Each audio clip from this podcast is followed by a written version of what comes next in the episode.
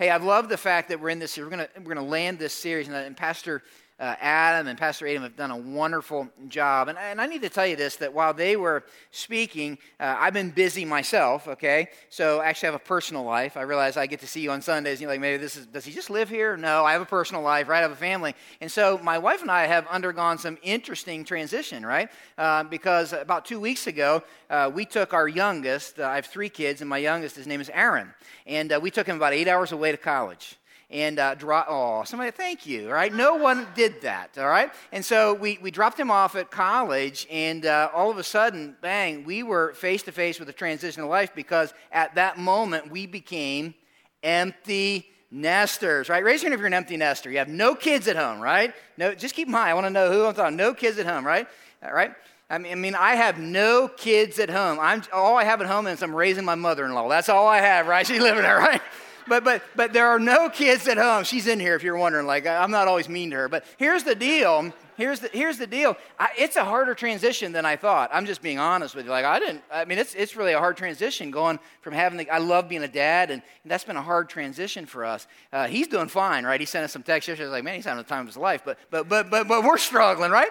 And, uh, but, but as we dropped him off at college, it made me think of something it made me, for whatever reason, I don't know if I was just trying to relate with him, but it made me think of when I went to college. Which, to be honest with you, it doesn't seem that long ago. It's been a long time ago, but it doesn't seem that long ago because I can remember distinctly when I went to college. And there's all kinds of things, newness that hit you when you, when you go to college, uh, not the least of which, what are you going to major in, right? What are you going to major in when you go to college? And so I remember confronting that because when I went to college, here's what I wanted to do. I want you're going to laugh, but I wanted to go to college and I wanted to come out the other end being a high school football coach. All right, is right, right? The problem with that is this, okay? In order to be a high school football coach, what? You got to teach something in the school, right? And so I went into college thinking, okay, I want to be a high school football coach, so I got to teach something. What do I want to teach? Well, I kind of did well in math in high school, so I think I'll be a math major, is what I thought, okay? So I declared as a math major. I went to my peer advisor. I said, let's set up my course list. We made my course list. And the very first semester, freshman year, I'm sitting in Calculus 1. All right?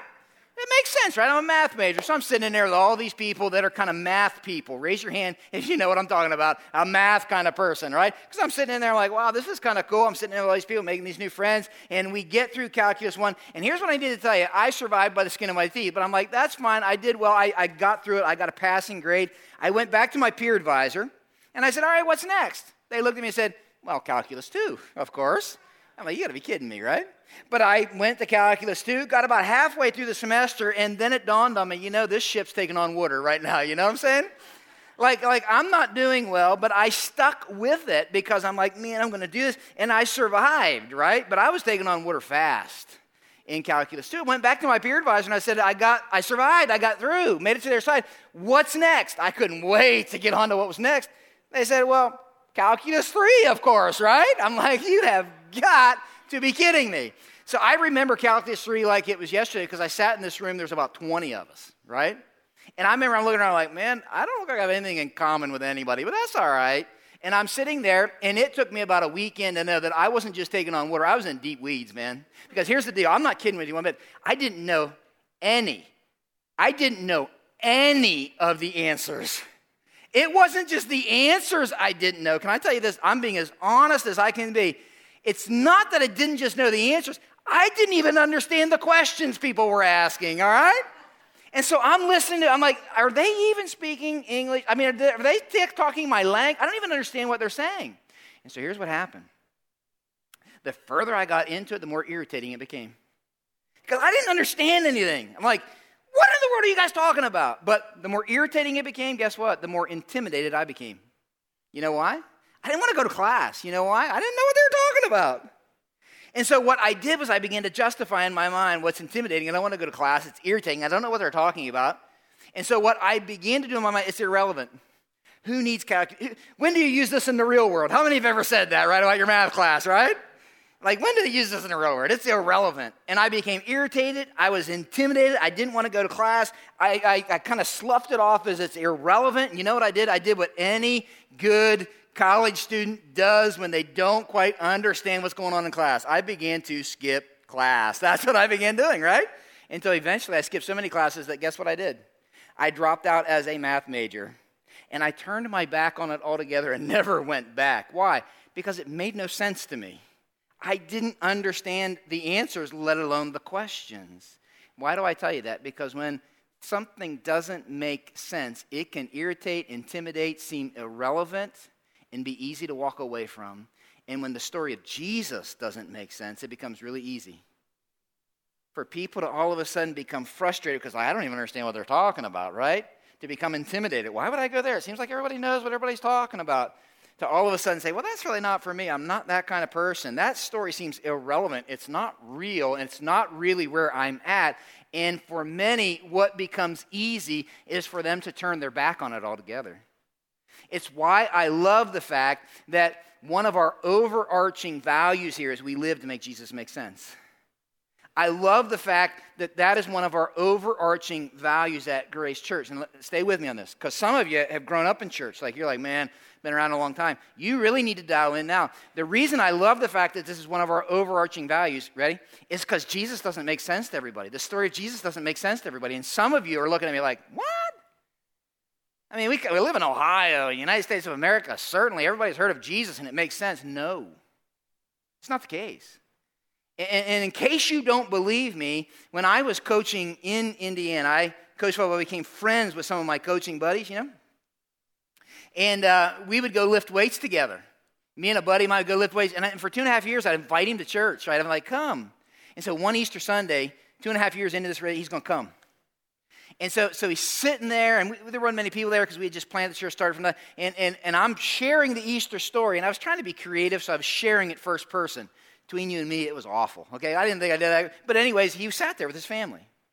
And then we went and lifted weights on Monday.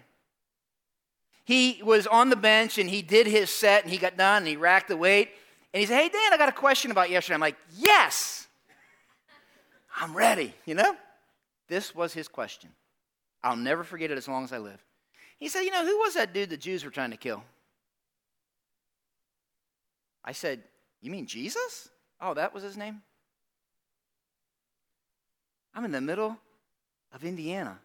In the, the buckle of the Bible Belt. And this guy looks at me and says, Who was that? You see, here's the deal the story of Jesus does not make sense to everyone. And because the story of Jesus doesn't make sense to everyone, we have a passion to make the story of Jesus make sense. Adam and Aiden both did incredible jobs leading us through this. I so appreciate, I get the chance to be part of an incredible team. I so appreciate what they have shared with us. And I love how this value plays out. We have a description. Here's what it says We're preoccupied. Say that word out loud with me preoccupied with making any necessary sacrifice to make this story clear and accessible. Pastor Adam kind of covered this. He talked about why, are, why is this a big deal? Why are we preoccupied? And when he covered this, he took us to the passage you have laying in your lap. If you don't feel comfortable with the Bible, that's fine. We'll throw it on the screen. But here's why we're preoccupied. For Christ's love compels us. Look here a second. You need to get this. The reason we're preoccupied with making this story make sense isn't because we're guilted into it, isn't because there's some obligation of the law. That's not why.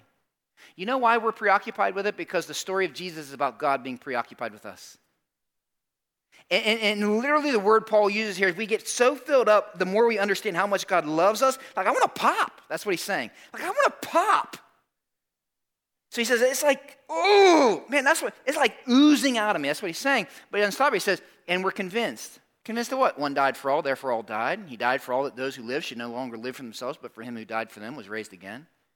What's he saying? He said, we're, we're, compelled by his love and we're convinced of this message. And the message is just this that Jesus came and lived the life none of us have lived, but he ended up dying the death all of us deserve to die. He died in our place. And so we are compelled by his love. We're convinced of this message, which led Paul to say this. So, because of that, from now on, we regard no one from a worldly point of view.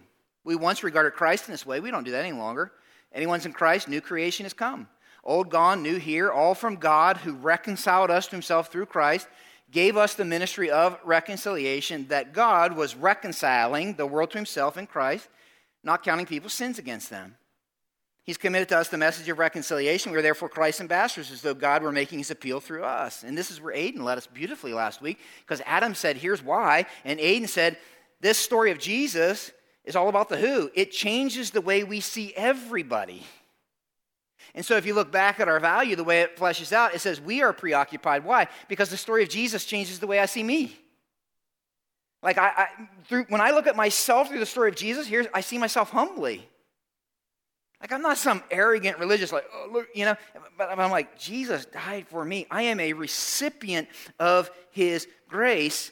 And then I see myself, if I am a recipient of that, I'm a dispenser of it. You see how that works? And then he says, the story of Jesus, we see Jesus different. He's not a cosmic vending machine. Like, I don't look at him through that lens. Like, what, what are you going to do for me? What have you done for me lately, Jesus? Uh, die on the cross, you know?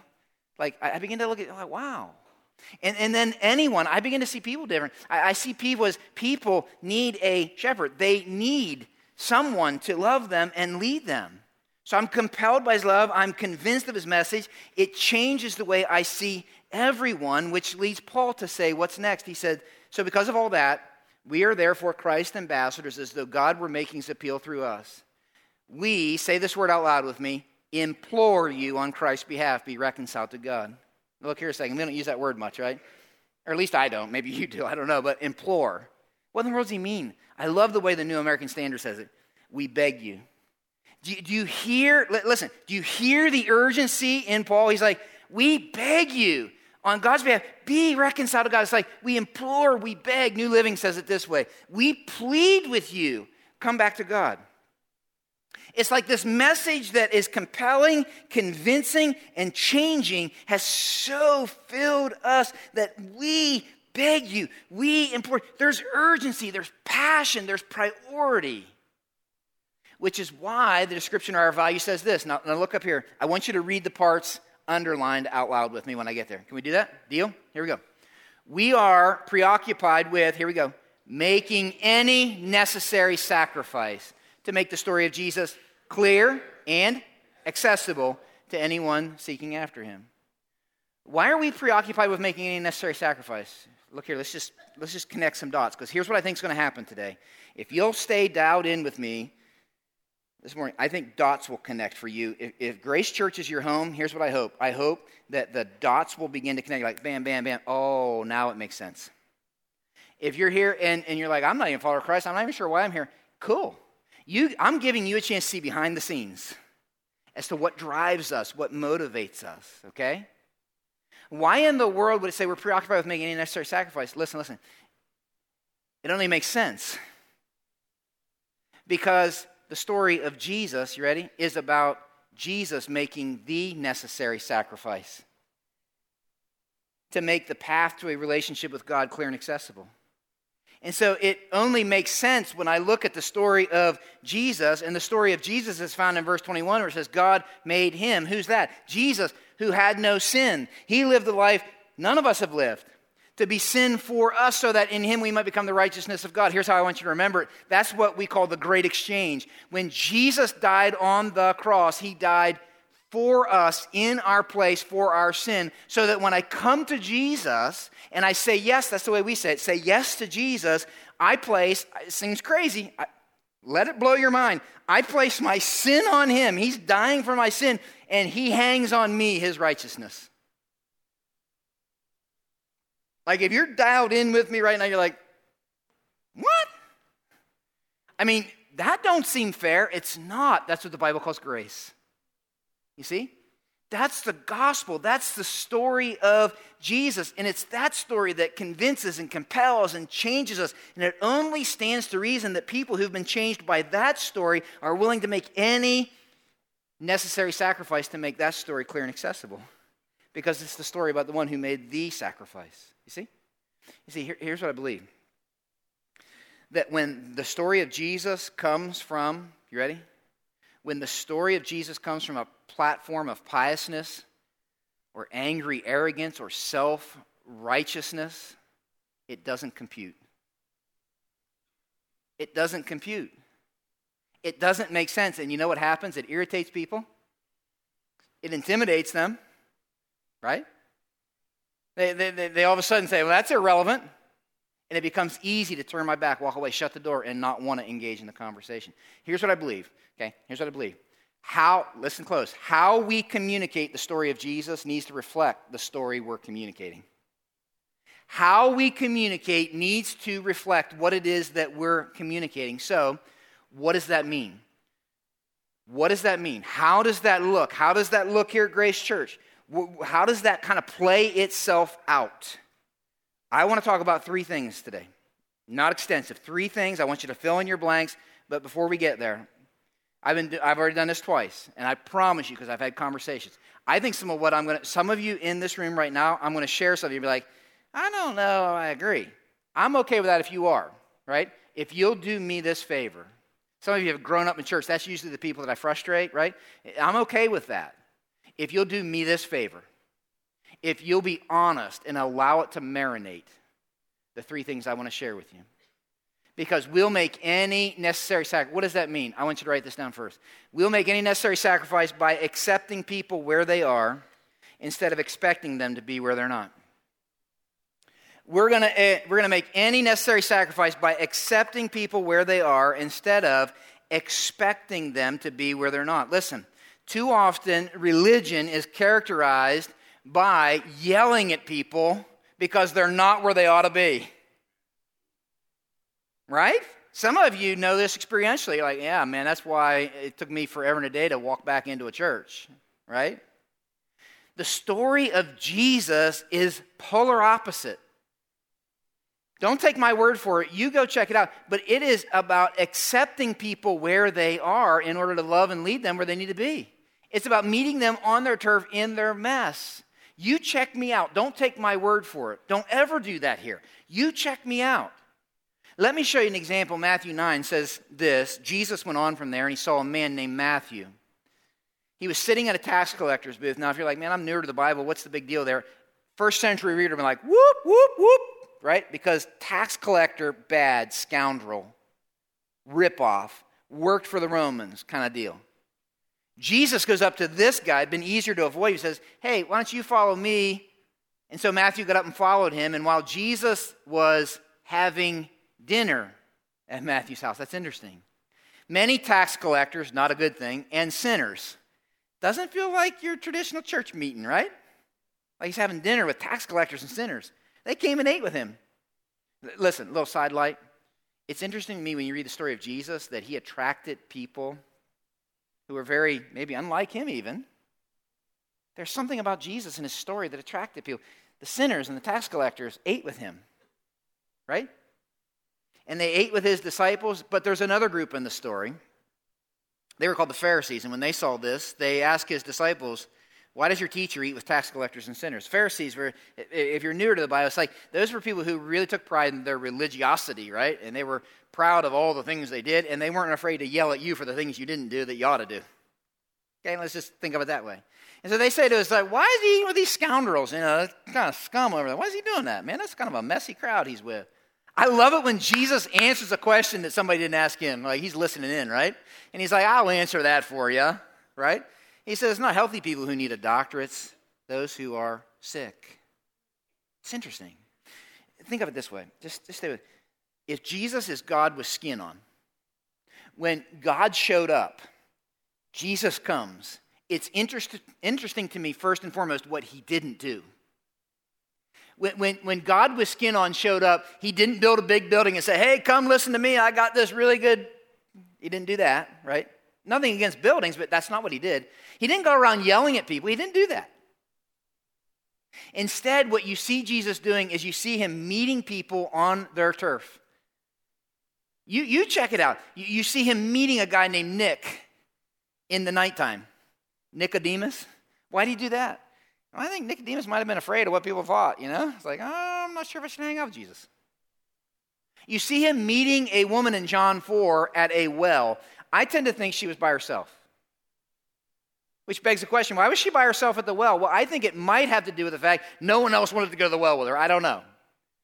Why would no one want to go to the well with her? Well, I tend to think it has something to do with the fact she was married five times and living with a guy she wasn't married to. And Jesus decided, I'll sit down here at the well and have a conversation. You see Jesus having dinner with people whose reputation, all over the place. He's, he's literally jumping on the turf of people, meeting them in their mess. I want to tell you something, okay? The story of Jesus, when it is accurately communicated and conveyed, listen close. The story of the Jesus of the Bible makes sense to people who are messed up, jacked up, and need help. You mark my word. Problem is this that a lot of times people in our culture they hear about this story of jesus in a way that doesn't make sense. And so they see religion and they think the story of jesus is only for people who are cleaned up and all put together. You see how that works? You see jesus that's not the way he operated. So, so what does it mean if you and i are going to accept people where they're at? To help them go where they need to go. I think here's what it means. I think if we're going to accept people where they're at I'm going to let you in on some things here, but, but if we're going to accept them where they're we're going to have to learn how to get on their turf. Hey, that means several things. Let me first tell you this that I get the chance to lead an incredible team of people here. So we meet every week, several times, different meetings. And, and, this will help explain why we do certain things and why we don't do certain things. But, but I will tell you something that we constantly pull back on. We do not want to fill up, quote unquote, the church calendar with all kinds of church activities so that church people are always hanging out with church people. You know why? Because when that's what happens, you create a church subculture and you try to invite people into that subculture, and that's not what Jesus did. You know what he did? He infiltrated his culture. That's what he did. And, and, and if that's the case, I'm going to tell you something. I want you to apply this, okay? You're like, okay, what are you getting at, Dan? Listen, you may not hear many preachers, but I'm going to tell you this. It could be, ready, that the most spiritual, Christ like thing that you will do this week is have a cookout with your neighbors. Is maybe it's going to a game with your coworker. Maybe it's deciding to go to the gym finally with that friend who's been asking to come work out with them. Maybe it's having a play date with the kindergarten mom that you met in the kindergarten line. Why? Because I think the one whose message we're compelled by, convinced of, changed by, he had a way of getting on their turf. He had a way of meeting them. And you know what that means? If, if we're going to get on their turf, let's just go with this a little bit. It means we're going to get messy. Why? People are messy, right? One amen in the room. Amen, right? That's kind of hard to amen, right? But, but people are messy. And, and the story of Jesus that we're convinced of, compelled by, think about this, is about already a Messiah who met us in our mess rescued us out of our mess. Uh, quite frankly, when I describe y'all, don't be offended by this, okay? Don't send me an email. Because I believe this. When I describe y'all, you know what, what I tell people? I say, yeah, we're a church. We're the church of the beautiful mess. Like if you come to our campus, you're going to be surrounded by a lot of messiness because the gospel is all about Jesus taking us out of our messiness and making beautiful what was a mess. And, and quite frankly, if you don't think you're a mess, you prob- the story of Jesus isn't going to make a lot of sense. I grew up in church where the story, it's, you still are a mess apart from Christ. And so we're going to get messy. And, and, and something else that makes me think is this if I read the story of Jesus right, once in a while, if we meet people on their turf, get messy, and, and, and do that kind of thing, here's the deal we're going to offend religious people along the way. Not on purpose, it will happen. Why are you guys doing that? Why are you hanging out with that? Well, it, it, it'll happen. You know what? At the end of this deal, they kind of want to kill Jesus. Right? So we're going to accept people where they are instead of expecting them to be where they're not. There's something else. I want you to write this down. We'll make any necessary sacrifice by serving people's needs instead of demanding our rights. That's interesting to me. Because I think sometimes the story of Jesus doesn't make sense because there are some people, not everybody, that when they think of church and people who go to church, now I'm stereotyping, generalizing, but you have met these kind of people. When they think of church and people who go to church, when they think of a church, they think of a place where people are opinionated and they know churches for what they're against and what they protest. I, w- I want to tell you, and there's nothing wrong with having opinions and convictions. But listen, you ought to write this down. It's not original with me, but it, boy, it, it punches a pack. Here, here's the deal. You can, we can, as a church, make a point and never make a difference. There's a lot of people who, in the name of Jesus, are making a point, are making a point, and, but you can make a point without ever making a difference. And so the, the question becomes what if our first instinct was to serve people instead of demand our way and make sure they. And you're like, well, why would we do that? Well, that's, I'm glad you ask.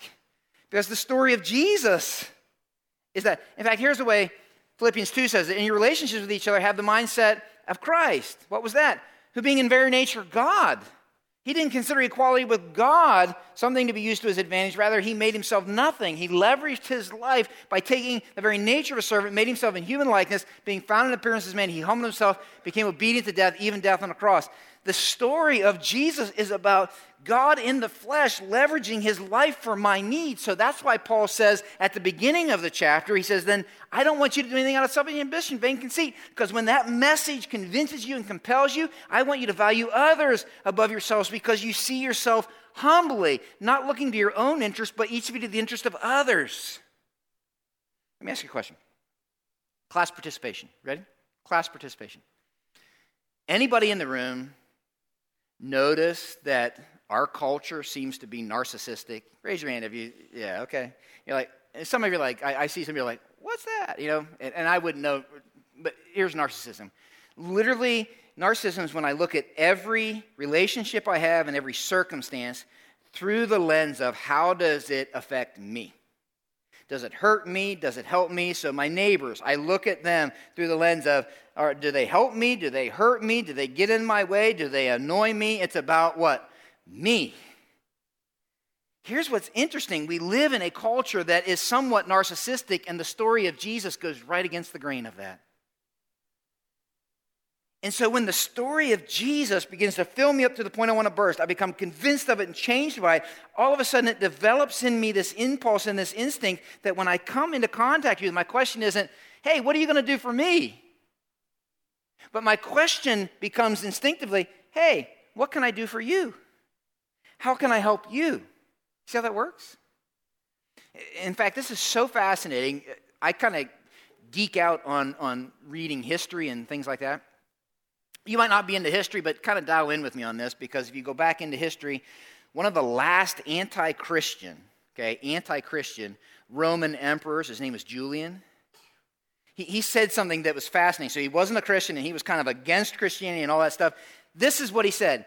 He said, now listen close. He said, it's the charity, the charity of Christians to absolute strangers that has contributed mostly to the advancement of Christianity. He did not say, man, they got some incredible preachers. He didn't say, wow, they're rocking it out with a band. He didn't say their building's amazing. He didn't say their program. Somebody said, you know what he said? The thing that uh, in this culture that was against Christianity, he said the reason it's advancing like wildfire is these people put other people's needs above themselves. Isn't that interesting? You see, that's the story of Jesus. What if other people's needs trumped my rights, my preferences, my convenience, and it compelled me and convinced me? It's why it's why we believe something here at Grace Church. So you ought to write this down. If you've never heard this before, I want you to hear it. We believe here that God gave the church to the world. We believe He gave it to the world.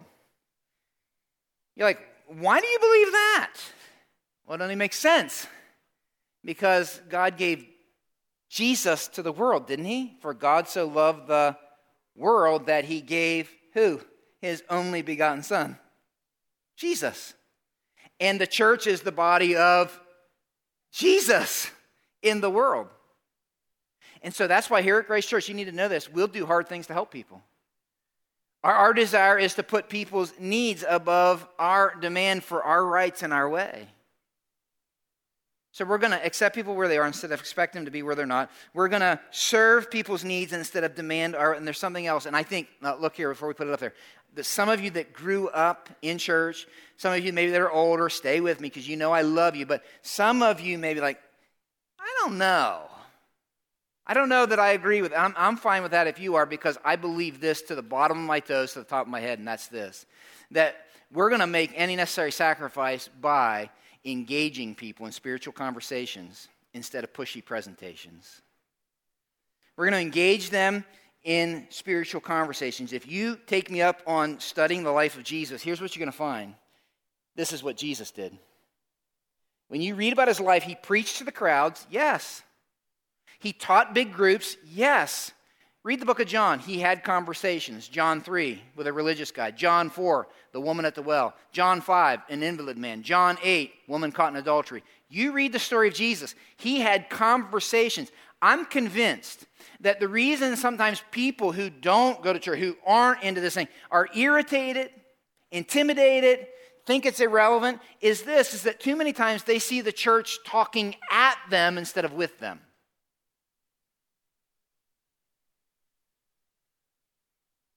It reminds me of when I was in college. This, this is interesting to me.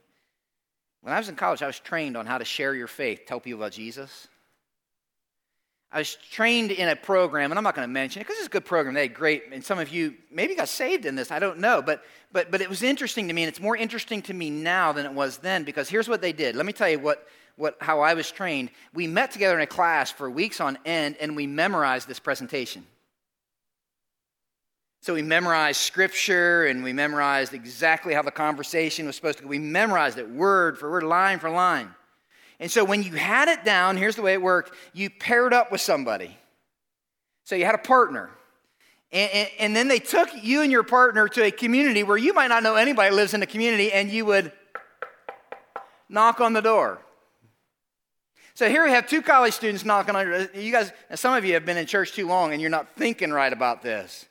Because I'm going to tell you something, that's kind of weird. Somebody showing up, right? So, some of you shaking your head like, okay, but if that's not weird enough, because if you show up my door today and I don't know you, right, and like, here's what I think you're selling something or you're lost, right? But here's what they trained us to do you knock on the door, you introduce yourself, you, you, are like, hey, I'm there, you know, you kind of, but it's real kind of polished in the presentation. And then, not very long into the conversation, you look at the person and say, hey, I have a question for you. If you were to die today and go to heaven and stand before God, what would you say? Some of you have been in church too long because if that doesn't seem funny to you or weird to you, because I'm going to tell you something. I'm going to tell you something. If I didn't know, if I didn't grow up in church and, and, and, you showed up at my house and I didn't know anything about this story of Jesus and you knock on my door and I don't know you, so I'm in the middle of watching the football game and you show up while I'm watching the football game. And then your first question to me is, hey, if you were to die today, I'm thinking, you're crazy. Are you packing something? What's going on with you, right? You see, it's like, what in the world? Here's why I find that interesting. Okay, this, this is intriguing to me. You, you check me on this. Don't ever just take me at my word. I want you to jump in and check me. Here's the deal when you read about the life of Jesus, this is interesting. He asked more questions than he answered. I think if you and I are going to learn to engage in spiritual conversations, you ought to write this down. We need to learn to ask good questions. Oh, I'm not done. And then listen. Both are lost arts. I think if we're going to engage in spiritual conversations, we've got to learn to ask good questions. Why, why do we got to learn to ask good questions? Well, I think, first of all, it tells the person I'm listening to, hey, your needs matter to me. I want to seek to understand you before I seek to be understood. How will I accept you where you're at if I don't know where you're at? And, and then sometimes, this is interesting, when I ask other people questions, the questions become the tool to help them understand where they're at. Because when I ask the question, all of a sudden ha- they, they begin to look at things maybe they took for granted. I had this happen to me. I'll tell you an example. I had this happen to me. I have a friend of mine. He uh, comes and he hangs out with me once in a while. He's, he's a dogmatic atheist, which begs the question of itself, right? I, and I asked him one day, I'm like, yeah, I'm interested. You know, why do you keep scheduling coming hanging out with me? Like, you're atheist and let everybody know that. And I'm kind of a pastor and you know, kind of he looked at me and said, That's a good question. He said, I, I like hanging out with you. And he said, I don't know, it kind of helps. I like talking. I'm like, Okay, cool. You keep coming. And so the way our conversations go are this like for the first 45 minutes or so, I just ask questions. Hey, help me understand. Tell me about, you know. Well, one day I'm asking him, I'm just asking questions. I'm just asking him about himself, asking him questions. And I said something in the question. I asked him about something, and this is what he said to me. This was so fascinating. I wasn't giving him a presentation, I wasn't trying to tell him. I said, he said, that is so wrong. I'm like, like passion. I'm like, wow. I, I, I said, you feel like you really believe it? He said, that is wrong. I'm like, what makes you say that? He said, this is wrong. I know it's wrong. Everybody knows it's wrong. I said, I just asked him another question. I said, how do you know it's wrong? Like, He said, You just know. I'm like, Who told you that was wrong? He said, I, I just know. There's something I just know. I know it's wrong. To which I just said this to him I said, Oh, so you do believe in a God? He looked at me and said, I don't, preacher. I said, Oh, I'm not like, I get it. You don't believe in my God, but you do believe in a God. And he said, What do you mean? I said, You believe in a God. Your God just happens to be you. Like you, you know and determine and and he looked at me. I wasn't being pushy. We just had a conversation. And he said, I've never thought about it like that. And I said, I guess you're right. And then I just asked another question. I said, How's that working for you? I wasn't being mean. I said, How's it going for you? He looked at me and he said, It's not. That's why I'm here. He still doesn't believe in God. He's my friend. We have conversation. You see, here's the deal. I think if we learn to ask good questions and then listen, sometimes it gives us opportunities that a pushy presentation would never give. I think also we you got to write this down. We need to learn to speak their language. Here's what I mean by that. I don't have much time to flesh this out, but how many of you have ever been to a foreign country that didn't speak English? Raise your hand. I see who I'm talking to. Okay, if you never have been, it can be intimidating because you you you go there and like you have no idea what they're saying and they have no idea what you're saying. I was in Argentina for a couple weeks, and uh, in Argentina, they don't speak English. And when you go to a place where they don't speak your language, I didn't go to Argentina saying, Listen, guys, you guys got to speak English. You can understand what I'm saying. It's like, that seems crazy, right? You figure out how to communicate in their language. Why? Because that's what they speak. Look, look here a second. Here's the deal God, ready? God gives us this timeless, never changing message, and He says, I want you to take it, be the ambassador to those people. An ambassador goes where? To a foreign country. And so God in His Word says, You're foreigners and aliens there. So you take this message and figure out how to translate it there. You see, here's the deal. Some, some of you in the room, and, and, and I'm not picking on because I, I, grew up in church, so I, but, but some of you have been around church, and so sometimes our, this Christianese, raise your hand if you've ever heard that. Christianese is like, we, we get so used to talking in certain ways. And people don't understand it. Like, let me give you some examples. Like, you go up to somebody and say, hey, you know something? Did you know you're lost? Like, it makes no sense unless you meet Pastor Aiden at a rest area. That makes no sense, right? And he'll be lost if you meet him there, right? But, but, but the truth of the matter is, people, like, that would make no sense if you didn't grow up in church. I'm lost. I, I know where I'm at. I know what you mean. You know what I mean, but it's like, what? Or, or think about this, and, and this is a saying that's precious to me. Like I'm a father, but but but but you need to be washed in the blood of the Lamb. Don't go knocking on somebody's door saying that. They're going to walk their dog up and say, "Hey, man, what kind of what kind of cult are you in?" Right? Right? It's a precious statement. It's like a powerful statement. It's like it it makes no sense unless you understand. See, see what I'm saying? We got to learn to speak their language. I think we got to learn to ask good questions, learn to speak their language, and then you got to write this down. I think you need to learn to tell your story. I think people resonate with story. I, was at the football game, and a young high school gal, ninth grade, came up to me and she said, Hey, Pastor Dan, and she was so excited about something. She says, You know what really resonates with me? I said, What's that? She said, I love it when people tell me their story. She's not alone. What she shared with me is, is people is what people all over the place resonate with, and that is people's story. Here's the deal: if you're a follower of Jesus, you have a story. You don't need to learn some polished presentation. And so when you engage people, you're willing to ask questions. You're willing to learn their language. Hey, let's just like not use crazy words that you don't understand, intimidate you, you walk away from it. Let, let's talk real. And I got a story. Can I just tell you my story? You see, all of a sudden, we got a, we got a playing field where the story of Jesus begins making sense. We'll make any necessary sacrifice. We'll accept people where they are. We'll serve their needs. We'll engage them in spiritual conversation. Which leads real quickly, then, then, then it says this it says, We're preoccupied, going to make any necessary sacrifice, and we're going to make it clear and accessible. How and when do we do that? Two things, and I'm done. But, but I want to share these things with you because I think it'll help you understand some things here at Grace Church. First is this we're going to make the story clear and accessible when we gather. That's now. We're going to make it clear and accessible. Now, now, now, I just want to be real practical for a second. That's why we do what we do, how we do it. This is why we do what we do, how we do it here. Can I just tell you this? We accept people where they're at. And so uh, that's why we love to tell people, come as you are. I have people say, you know something, I'm not sure if I, I can come to church. I don't have church clothes. You know my answer to them is, do you have clothes? They're like, yeah, you got church clothes. Come as you are. That's, that's why we have different groups that are willing to meet people that are like either in messiness or in hurt, or so we have grief share, we have divorce care, we have recovery in Christ. That's why in October we're going to start a new group for families who, who are in a situation where there's addicts in their home. They're like, I don't know how to navigate this. Right? And, and, why? We want to meet people where they're at. We want to we, we want to meet them even if it's that's what we want to do. I have pastors all the time say, Man, when I hear about your church, it sure sounds messy. You know what I tell them? I say, Yeah, we kind of like it that way. Secret, don't tell them, but their church is messy too. Okay? You with me? That's why we prefer guests.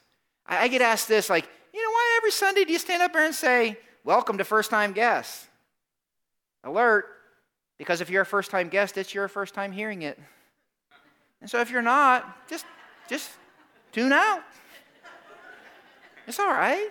It's why we prefer them. It's why we have greeters. If you're a greeter, you work in the, in the parking lot, thank you.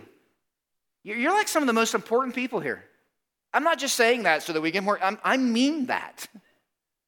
Like, like you get a chance to meet. It's why we park cars. You know, people say, "Why do we have a park?" I know how to park. I'm not so sure all of us know how to park, by the way. But I've seen some of you, Mike, drive. But uh, I had a lady tell me this a couple weeks ago. She said, "You know something? I came here for the first time. The parking team. I was so relieved." I said, "Really? Why?" She said, "I didn't have to think about where I was going to park. I was so intimidated. I didn't know which door to go in. I didn't." Yeah, Makes sense. You ever go somewhere you don't know anybody? It's like, I'm not sure where I go, what I do. That's why we do it. You see, it starts to make sense. It's why we will, it's why around here we love change. In fact, I want you to say that out loud with me, just in case you're not convinced. We love change. I'm not convinced. Say it again. We love change. Remember that as you get older, okay? Because we do. We just don't know that we do, but we do. We love change. I promise you, that's why you have a smartphone. That's why you use a microwave, right? That's why nobody but nobody in this room rode their horse here today, right? Right? We love change, and the story we're convinced of and compelled by is all about Jesus changing us. And so we're going to find ways. We're going to find ways to tell this story in ever changing ways. Why? Because it, it matters more to us that people understand the story than it is that we do it the way we, oh, you know, that's, that's not even, that's not even an issue around here. Like, it's crazy. It's why I hear people, and then I need to raise on. I hear people talk about, I'm a charter member of such and such a church. I'm not even sure what that is, by the way. But like they're really proud they're a charter member, and it means they've been there longer than anybody else. And so here's usually what it means when somebody says, I'm a charter member of, it usually means, I'm a charter member, so I get my way. I don't want to mumble right now. That ain't the way it works at Grace Church. You know why? Because we want to make the story of Jesus make sense. And so if we had charter members, the people who are members here and have been here longer, it's not so they can get their way, it's so they can give their life away. And the longer you're here and the longer you're following Christ, the more you want to give your life away for the sake of others. See how that works? You see, we want to make it clear and accessible when we gather. I could go on and on. It helps you make sense of what we do here, right? But, but not just when we gather. I want you to write this down. We want it to be clear and accessible when we go. And, and I really want you to hear me say this like the most powerful moment of this church service right now, we're having a church service, so to speak, is, is in a few minutes when you walk through the doors. That's the way this guy sees it. The most powerful moment of this service is when I dismiss you and you walk through those doors, because that's when the church goes and infiltrates the culture. We open the doors and the church leaves the building. Church isn't the building, it's not the service. Church leaves the building. And here's what Paul said we're ambassadors of Christ. We live to make Jesus make sense. So, can I ask you a question? I want you to really dial in, then I'm done. Who, if you're a follower of Christ, who are the two or three people that God has deliberately put into your life that He's called you to make the story of Jesus make sense to them? If you're sitting here and you're a follower of Christ and you're like, I don't really have anybody, then I beg you, I beg you, because you do, to go home and begin praying God, would you open my eyes to the people in my life that you put there? And once He begins to show you those people, can I challenge you this way? What would it mean for you to get on their turf, to serve their needs, to learn their language, to ask them questions, so that you might have a chance to tell your story? You see, when we know who we are, we'll know what to do. And he says we are his ambassadors. And he's making his appeal through us. Can I ask you this question? What's the appeal sound like coming from you? No guilt, no obligation. But if this story fills me up to the point I'm going to pop, there's people around that I hope I get wet with the story. You see how that works? Some of you in the room, the story doesn't make sense. You haven't connected. You're not. You're like, it's, just not me. I'm not a follower. I grew up different. I, but I, I'm interested. I'm intrigued. Listen, I'm glad you're here. You keep. Coming. This is a safe place for you. I say this all the time. You don't have to agree with me to come here on Sundays. I tell our group that on Sunday nights. You don't have to agree with me to come, right? Glad you're here. But I want you to know this that something this bald preacher is convinced of is this story called the gospel that says Jesus came Christmas. That was God with us, God with skin on. But he grew up and they nailed him to a cross, and that was God in place of us. That he died and he died in our place, that God loves you this morning. He loves you. And you might be sitting there saying, I don't know what I got to do to be okay with God. And he says, You need to say yes to the one who died in your place took your spot. That's the gospel. You're like, I'm not there yet, Dan. That's okay. We love the fact that you're here, but that is the message we're convinced of. Because it's the message that changes us, changes everything about us. And so, Father, we want to live to make Jesus make sense. And so we're going to get ready to go into this next series. And I pray, God, that you would even now, for some of us who are Christ followers, put in our mind's eye two or three people that we might have a chance to say, hey, just go with me and hang out. And that we might get on their turf, have a cookout with them, go work out with them.